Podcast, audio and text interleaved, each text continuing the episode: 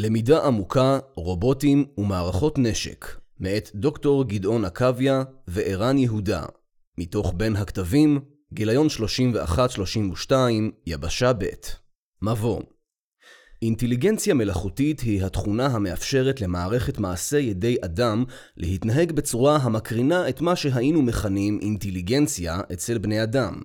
מאמר זה דן בשני תתי תחומים של אינטליגנציה מלאכותית, AI, למידה עמוקה, Deep Learning, המבוססת על נתונים רבים, Big Data מצד אחד, ורובוטים ומכוניות אוטונומיות המסתמכים בין השאר על למידה עמוקה מצד שני.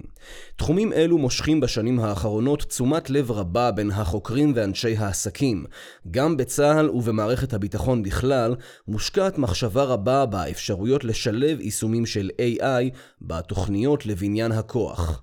מאמר זה מבקש לבחון את היכולת של מערכות ה-AI לסייע לצה"ל לנצח במלחמה העתידית תוך שמירה על חייהם של לוחמינו. נציג סקירה ביקורתית של מערכות הלמידה העמוקה השונות הקיימות, ובאופן ספציפי, נבחן את יעילותם של רובוטים וכלים אוטונומיים המסתמכים על יכולות מסוג זה עבור שדה הקרב העתידי. אל מול בחינת ההזדמנויות, נבקש להציף את הסיכונים הרבים, את הפערים בטכנולוגיות הקיימות והצפויות, ואת הקשיים בשילוב מערכות AI בממלכת אי הוודאות שהיא המלחמה.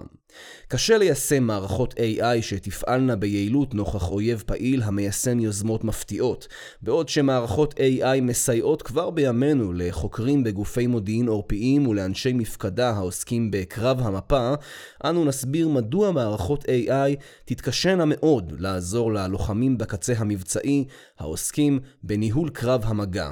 קל יחסית לעזור לחוליית תצפית על ידי חיישנים חכמים ולעזור לצלף על ידי כוונת חכמה, אבל קשה מאוד להפוך רובוט ללוחם רב-תכליתי המסוגל לבצע מגוון גדול של משימות.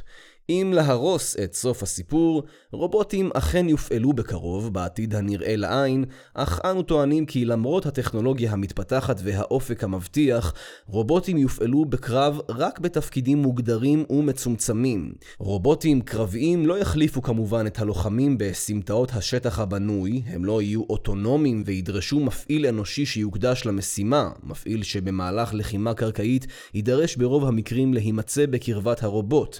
את שילוב הרובוטים בלחימה צריך יהיה לתכנן בצה"ל בהתאם למגבלות התקציב וכוח האדם. מודלים מתמטיים פשוטים ו-AI הרעיון שאפשר להשתמש בכלים מתמטיים כדי לשפר את יכולתנו להסיק מסקנות מנתונים העומדים לרשותנו איננו חדש. הוא הועלה כבר לפני למעלה מ-200 שנה, כאשר לג'נדר וגאוס הציעו כל אחד בנפרד להשתמש בשיטת הריבועים המינימליים, ליסט סקוואר, בכדי לנבא, על סמך תצפיות חלקיות, את מסלולם הצפוי של גופים אסטרונומיים. היום זמינים ברשת כלי תוכנה חינמים המאפשרים לבנות בקלות מודלים מתמטיים אינטליגנטיים מסוגים שונים. אבל גם כאשר ישנם נתונים זמינים שמהם אפשר לכאורה להתחיל, לא מובטח שהנתונים הזמינים רלוונטיים אלגוריתמים וגם מערכות בינה מלאכותית נוטות לעיתים, כמו אנשים, להיתפס לנתונים לא חשובים. לעיתים, בהיעדר מידע רלוונטי, מסתפקים מפתחי המערכות במידע חלופי ובנתונים ממלאי מקום. בארצות הברית למשל, קיימים מזה שנים גופים מסחריים האוספים מידע על כל אדם, מחשבים בעזרת מידע זה את ציון האשראי שלו ומוכרים אותו לכל דורש.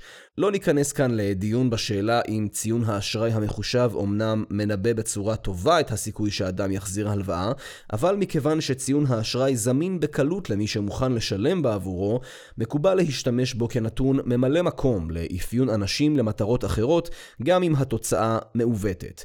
בפלורידה למשל, אדם עם ציון אשראי נמוך והיסטוריה טובה של נהיגה, ישלם בעבור ביטוח רכב 1,500 דולר לשנה יותר מאשר אדם עם ציון אשראי גבוה והרשאות על נהיגה במצב שכרות.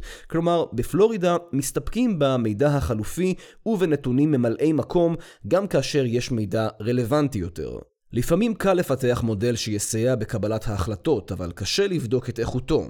אם המודל משרת גוף מסחרי, טבעי להניח שהוא ייבחן, ושהמודל ומפתחיו יקבלו משוב חוזר המאפשר למודל ללמוד ולשפר את ביצועיו. חברת אמזון, למשל, בוחנת ומעדכנת כל הזמן את המודלים שלפיהם היא מציעה ללקוחות מוצרים שהם עשויים לרצות לקנות. גופים ציבוריים ולא מסחריים עושים לעיתים שימוש במודל כדי להבטיח בסיס נוח לקבלת החלטות שיהיה קשה למתוח עליהן ביקורת, ולא כדי להבטיח את איכות ההחלטות. במקרה כזה לא חייבים לעדכן את המודל ולספק לו משוב. במילים אחרות, לא חייבים להבטיח שהמודל טוב, מספיק שהוא מקובל וקל להפעיל אותו. לפעמים גם כאשר יש מידע המספק משוב על ביצועי המודל, לא משתמשים בו כדי לא לחשוף את המערכת לביקורת. מערכות למידה עמוקה מערכות הלמידה העמוקה, ה-Deep Learning, הנמצאות בשימוש רב בעת האחרונה, הן עתירות נתונים, כלומר מתבססות על מה שמכונה Big Data.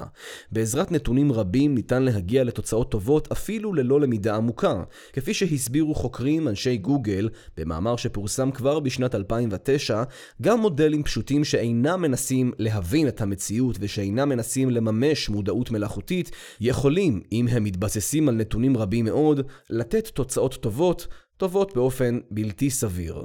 אין זה מקרה כמובן שמאמר זה נכתב בידי אנשי גוגל. הרעיון המקורי של מפתחי מנוע החיפוש היה לשלב חיפוש של מילות מפתח עם ההנחה שדפים פופולריים ייתנו תשובה טובה או רלוונטית יותר לשאילתות של המשתמשים. את פופולריות הדפים השונים ברשת הם העריכו לאחר שוטטות ברשת וספירת מספר ההפניות לכל דף.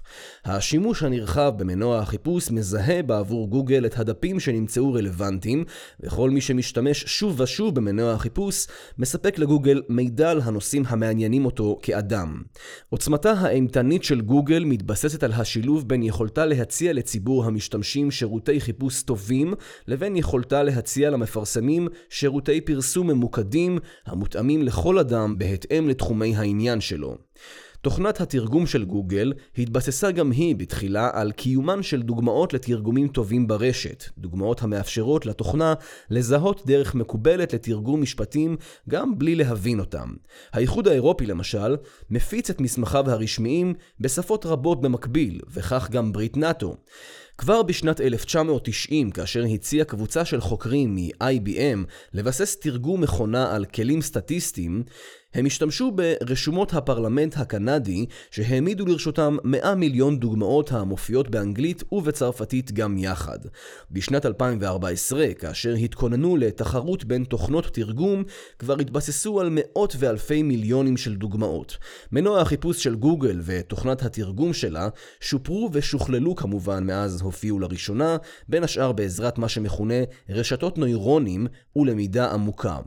כבר בשנות ה-50 של המאה ה-20 היה מי שהציע לבנות רכיב חומרה דמוי נוירון, כלומר שיהיו לו שני מצבים, פעיל או לא פעיל, והסביר שרשת כזו של נוירונים תוכל לבצע משימות כמו זיהוי עצמים בתמונה מבלי שהגורמים המשפיעים יוגדרו בעבורה מראש, ומבלי שמתכנת אנושי יחליט איך לפעול בכל הנסיבות האפשריות.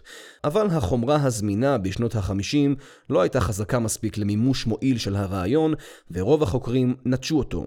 חלק מהאטרקטיביות המקורית של הרעיון נבעה מהשימוש במונח נוירון, ומהתקווה כי רשת נוירונים תוכל לשחזר תפקודים של המוח האנושי, אבל הנוירונים במוח האנושי הם אישויות מורכבות בהרבה, והם בעלי יותר משני מצבים. בשנות ה-80 פותחו אלגוריתמים לעדכון המבנה של רשתות נוירונים בהתאם לתפקודם המבוקש.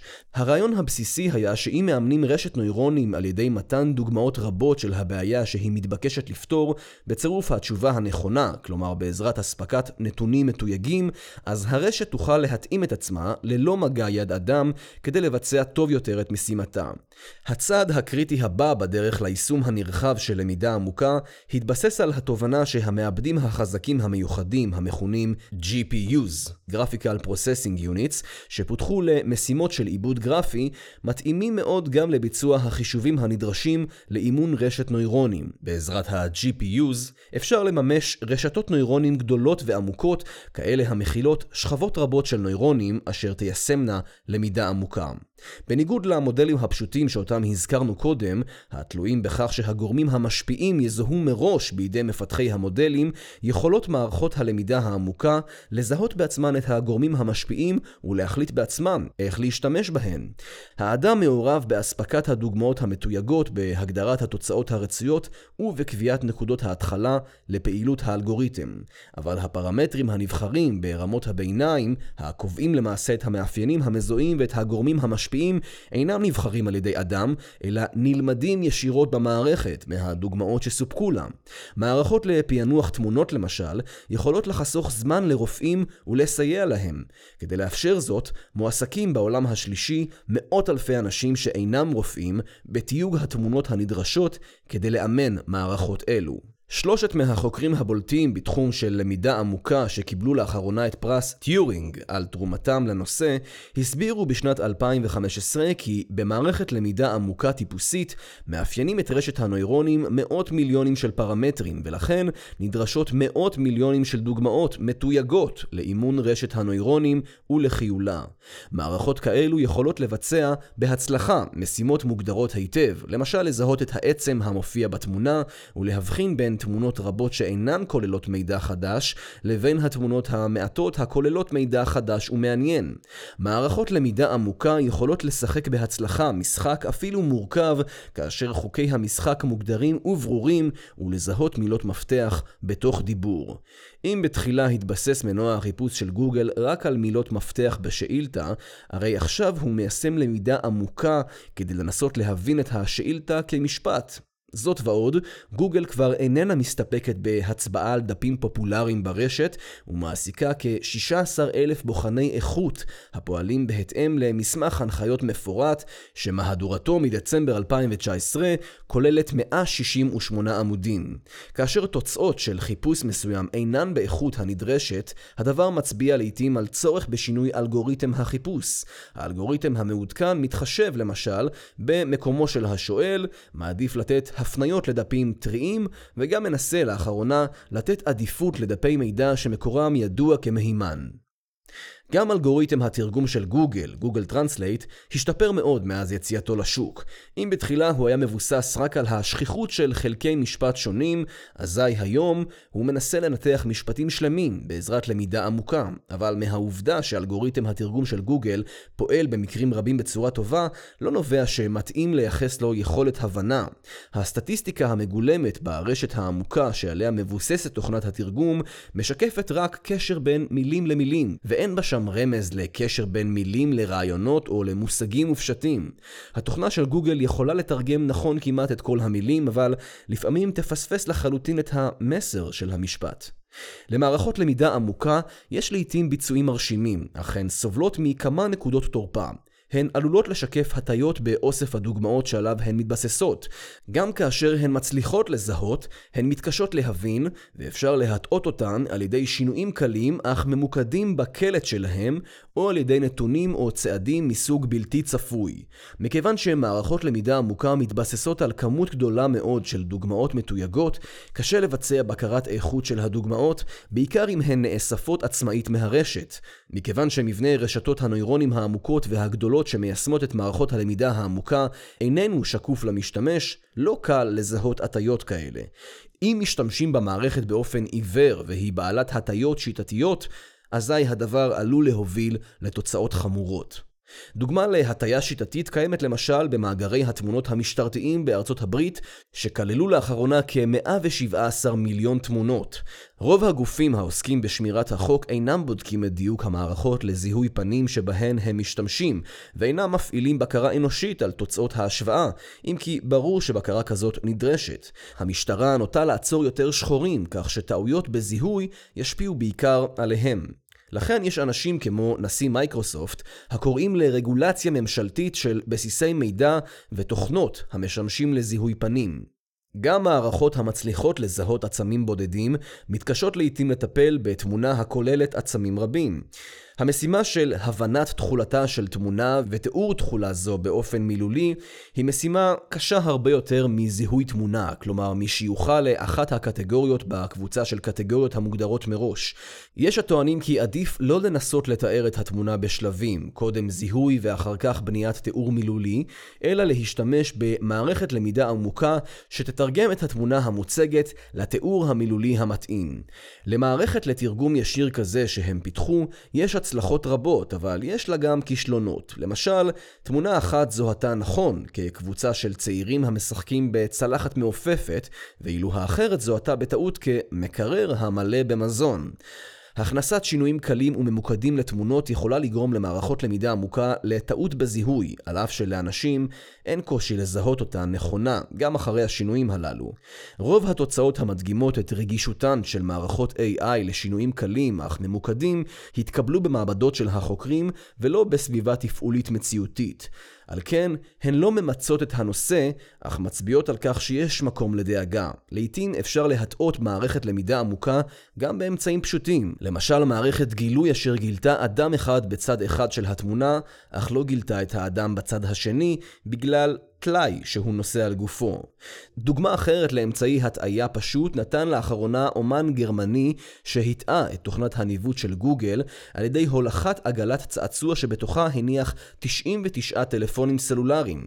התוכנה הניחה שהיא רואה 99 כלי רכב שבחרו לנסוע דווקא בנתיב מסוים, הכווינה את הנהגים האחרים בהתאם למסקנות מעובדה זו, ויצרה פקק תנועה מיותר.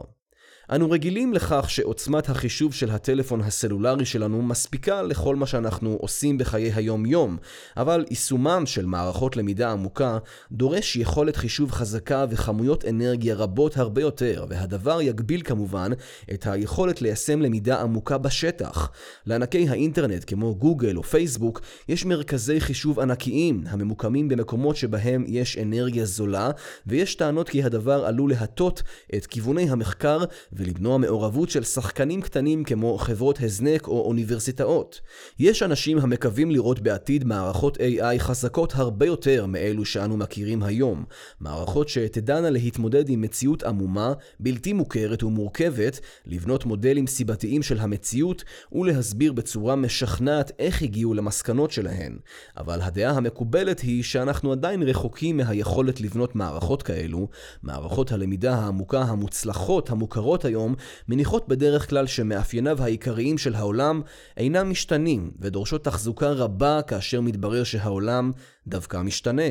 בעוד שאנשים נהנים במקרים רבים מהבנה אינטואיטיבית של העולם החומרי ושל התנהגותם של אנשים אחרים, למערכות למידה עמוקה אין הבנה אינטואיטיבית כזו של המציאות. שימושים רפואיים במערכות למידה עמוקה מאמצים רבים הושקעו ועדיין מושקעים במערכות AI רפואיות וחלקם אף הוכתרו בהצלחה.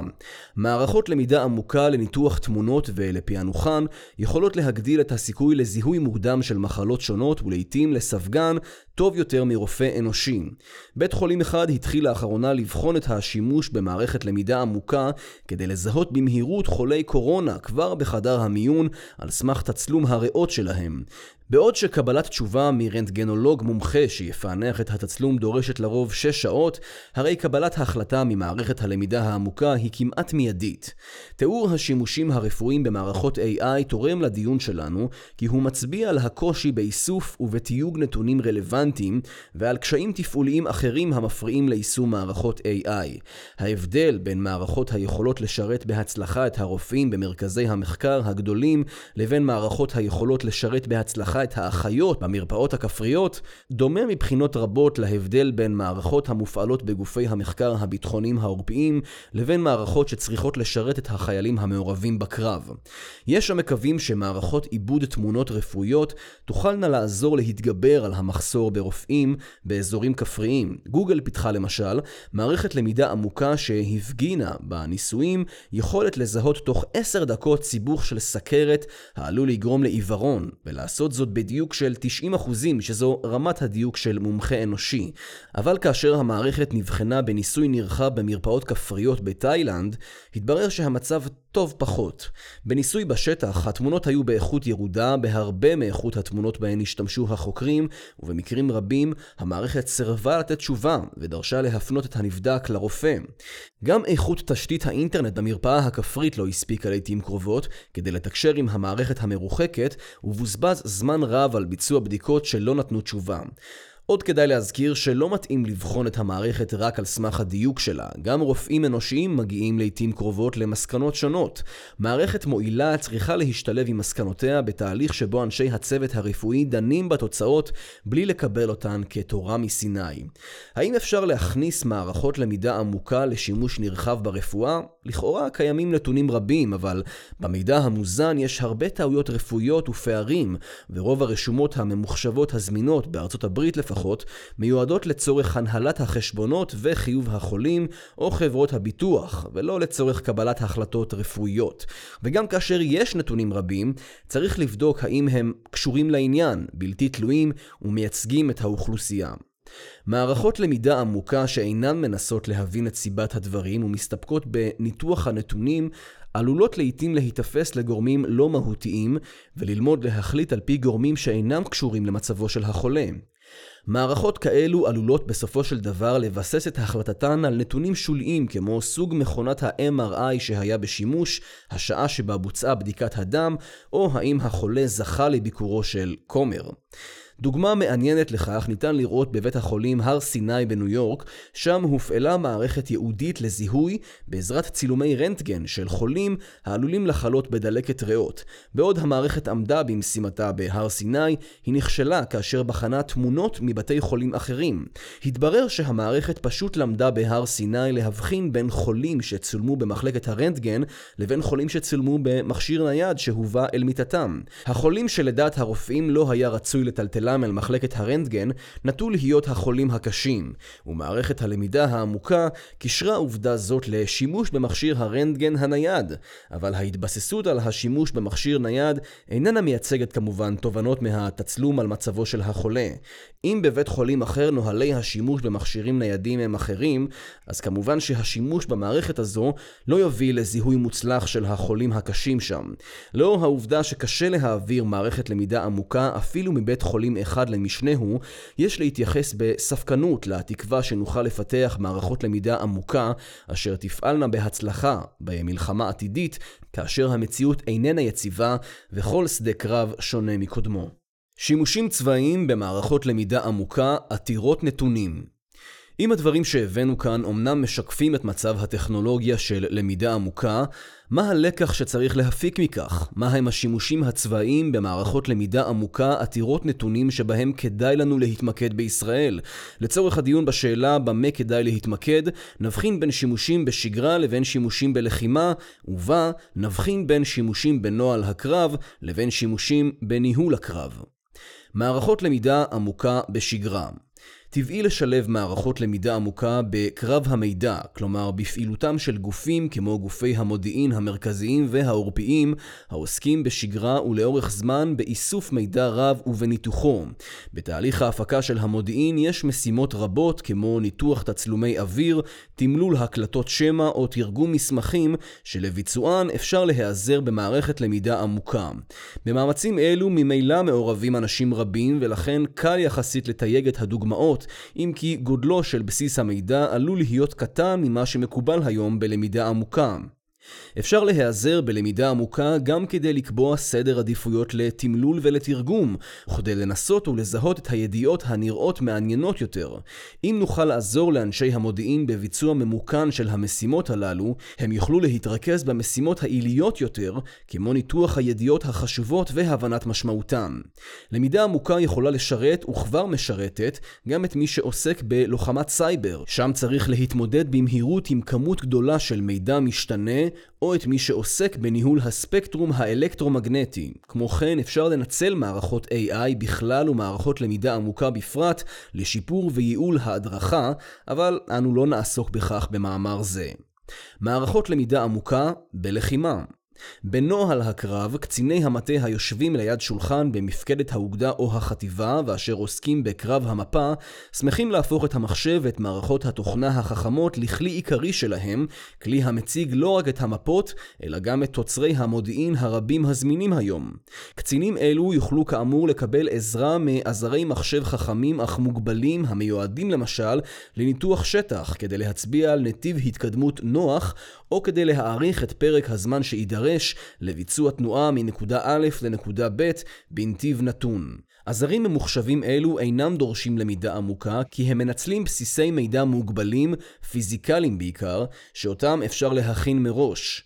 קשה הרבה יותר לעזור למפקדות על ידי מערכות למידה עמוקה בביצוע משימות עיליות יותר כמו הערכת דרכי הפעולה של האויב או בחירת דרך פעולה מועדפת לכוחותינו מכיוון שבמקרים אלו לא יעמוד לרשותנו המידע המתויג הרב הנדרש לאימון מערכת למידה עמוקה. כאמור, בגופי המודיעין המרכזיים ברמה המטכ"לית ובפיקוד המרחבי טבעי לאסוף בשגרה מידע רב על האויב ולהניח שהאויב יתקשה להסתיר לאורך זמן זמן את שגרת החיים שלו. לעומת זאת, אין סיכוי שנוכל לבנות אוסף גדול של דוגמאות מתויגות המראות מה התוצאות של תכנון מבצעי אפשרי כזה, או אחר, דוגמת תכנון הלחימה בגזרה הלבנונית בכלל, או תכנון כיבוש הבופור בפרט. ביישומים אזרחיים אפשר לבחון דרכי פעולה שונות בעזרת סימולציות ממוחשבות, שאותן קל יחסית להריץ פעמים רבות. אך זה אפשרי רק אם ניתן להעריך מראש את התפלגות המשתנים המשפיעים, ואינו ישים נוכח אויב פעיל ויוזם, העשוי להעמיד אותנו נוכח הפתעות מבניות. בניהול הקרב, תוך כדי הלחימה, עלינו להתמודד עם אויב פעיל, מגיב ויוזם. כדי להבין בזמן אמת מה האויב עושה עכשיו ומה כוונותיו לעתיד, אי אפשר להסתפק במידע על מה שהאויב עשה בשגרה. בתנאי לחימה האויב יתאמץ להפתיע ולהונות אותנו, והוא עשוי לבחור בדרכי פעולה חדשות ולא צפויות, ולאמץ שיטות פעולה שלא נחשפו קודם. היישומים הפופולריים של למידה עמוקה מצליחים לסווג מידע רב לקטגוריות ברורות, המוגדרות בדרך כלל מראש. מראש, אבל בשדה הקרב הבעיה החשובה עלולה להיות זיהוי דפוסי פעילות חדשים ובלתי מוכרים והבנת מאפייניהם העיקריים.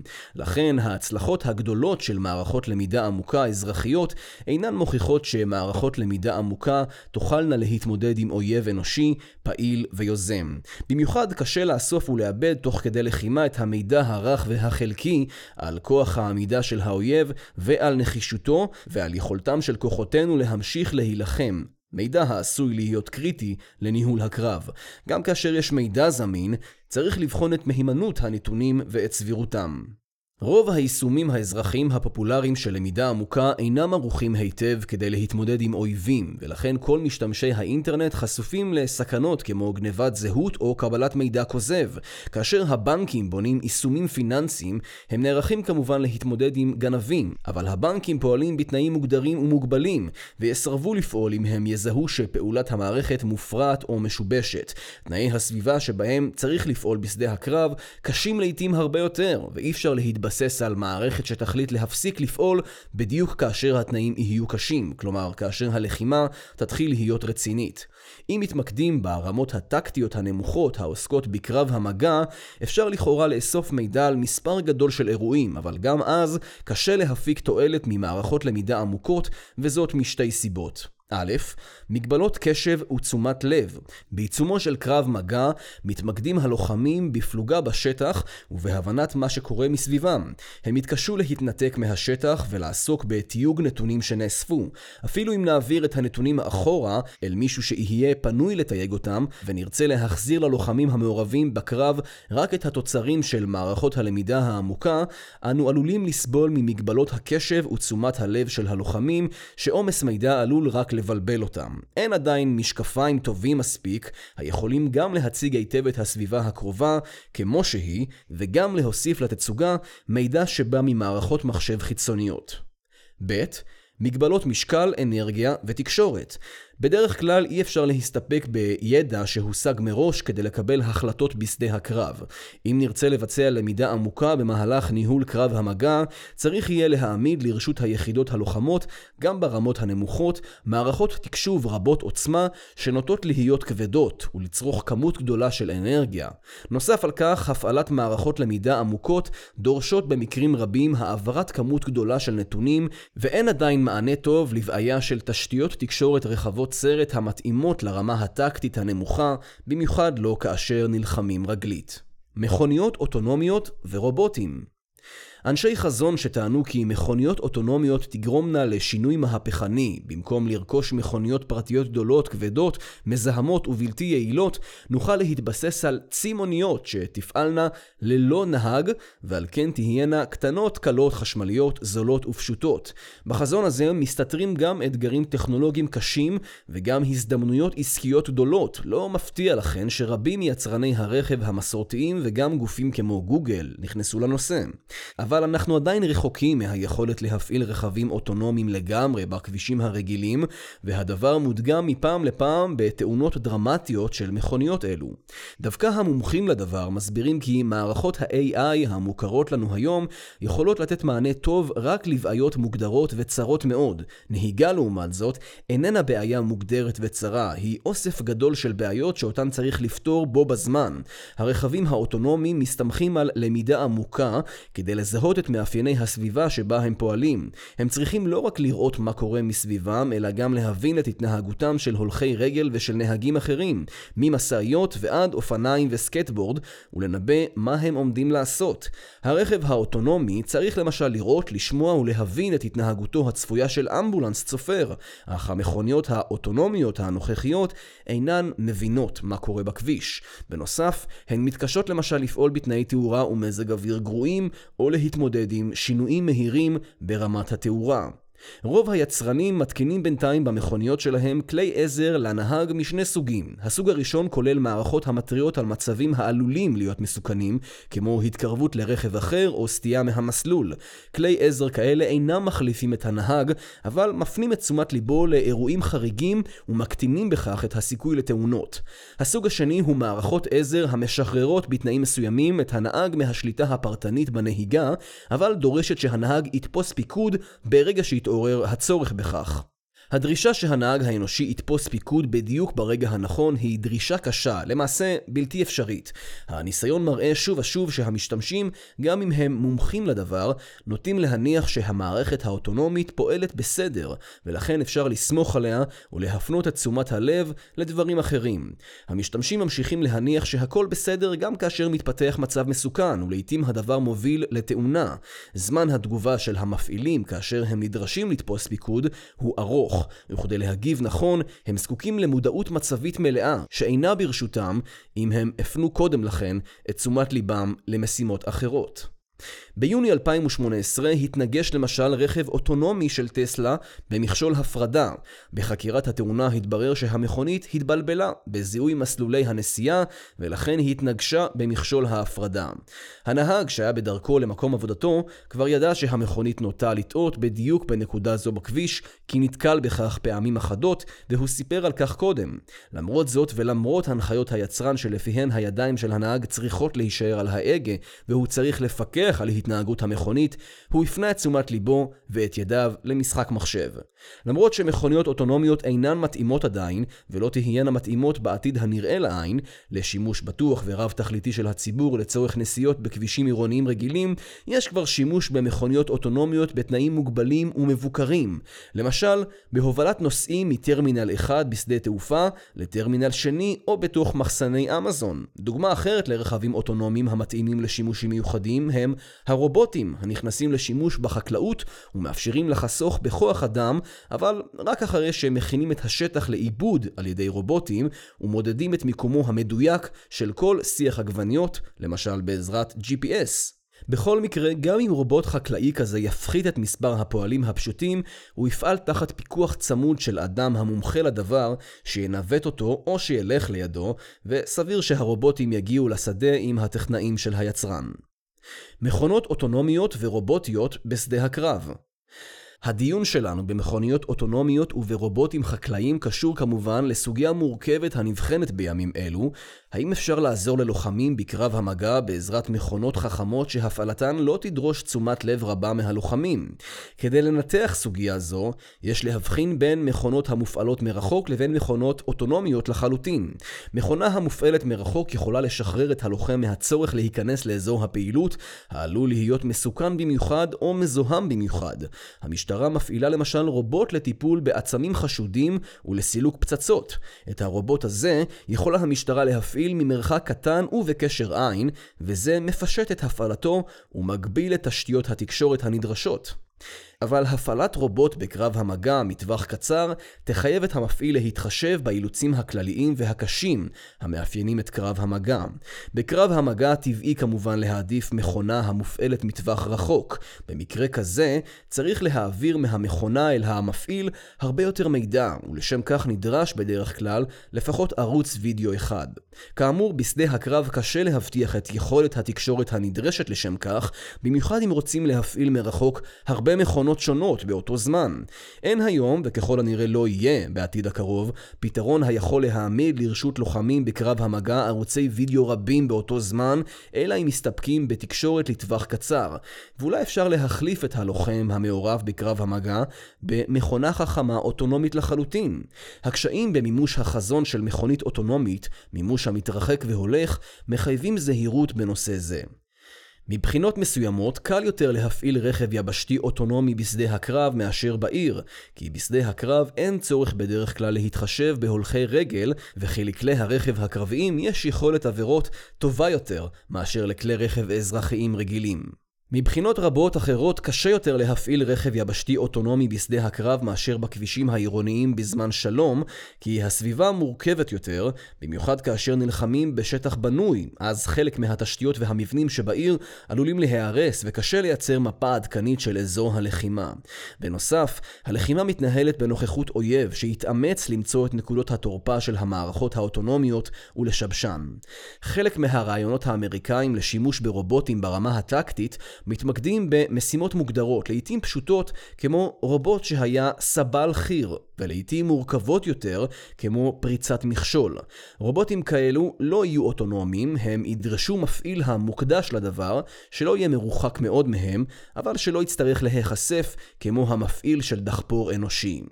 חלק מההצעות להכניס רובוטים לשימוש נרחב ברמה הטקטית מתעלמות מהעומס שיוטל על הלוחמים המפעילים ומיכולתם המוגבלת לטפל ברובוטים בשדה הקרב.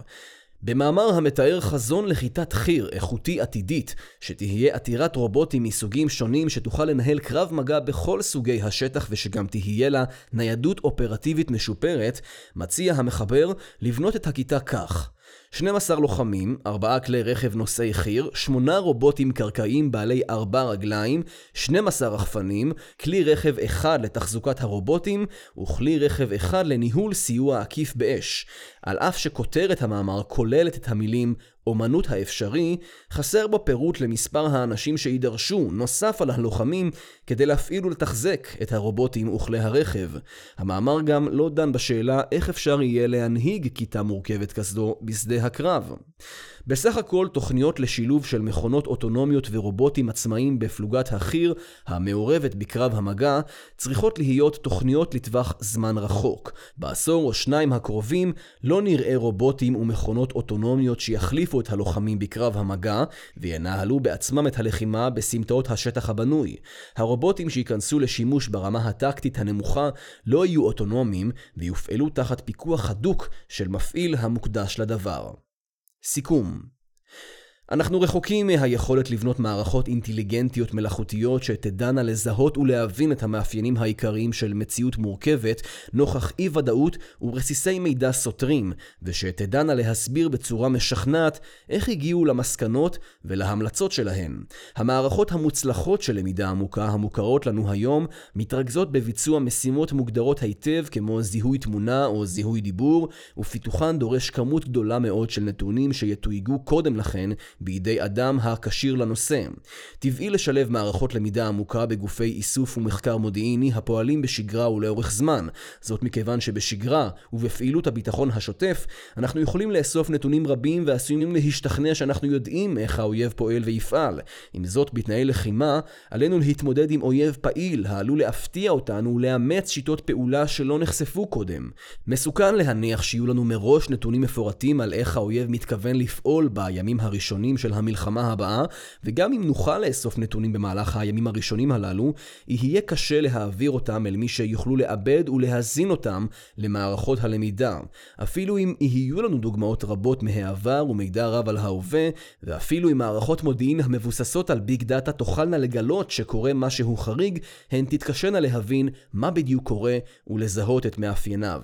מערכות למידה עמוקה יכולות בקלות יחסית לעזור לקצינים היושבים ליד שולחן במפקדת אוגדה או חטיבה, אבל מי שינסה להכניס לשימוש מערכות למידה עמוקה אשר תשרתנה את הלוחמים המעורבים ישירות בקרב המגע, יצטרך להתמודד עם מגבלות קשות של קשב ושל תשומת לב. יש רגעים שבהם מפקד פלוגה למשל מתכונן למשימתו הבאה, ואז הוא ישמח לקבל מודיעין עילי ולקבל עזרה ממערכת שתעזור לו לנתח את השטח ושתצביע בעבורו על נקודות מעניינות מעניינות בשטח. אפשר לעזור לצלפים ולחוליות תצפית בעזרת מערכות חכמות, אבל בעיצומו של ניהול הקרב בשטח, יתקשו רוב הלוחמים והמפקדים בפלוגה, המשקיעים את כל כולם בהבנת מה שקורה בסביבתם הקרובה, להתנתק מהשטח ולהתרכז בצג מחשב. כמו כן, מערכות המיועדות לחייל הרובעי צריכות גם להתמודד עם מגבלות קשות של משקל, של אנרגיה ושל תקשורת. אם בעתיד הנראה לעין נכניס לשימוש בשדה הקרב רובוטים, הם לא יהיו אוטונומיים, אלא מופעלים מרחוק, בידי מפעיל שהתרכז בהפעלת הרובוט שלו, ואשר בגלל מגבלות התקשורת ברמה הטקטית הנמוכה, לא יוכל להיות מרוחק ממנו. בכל מקרה, קשה, אם לא בלתי אפשרי, לממש רובוט לוחם רב-תכליתי. את רוב הלוחמים הנדרשים לניהול קרב המגע, לא יוכלו הרובוטים שיוכנסו לשימוש להחליף, ובמיוחד לא את הלוחמים בסמטאות של השטח הבנוי. רובוטים שיופעלו בקרב, בעתיד הנראה לעין, יופעלו רק בתפקידים מוגדרים ומצומצמים, ויותאמו בדיוק למשימתם.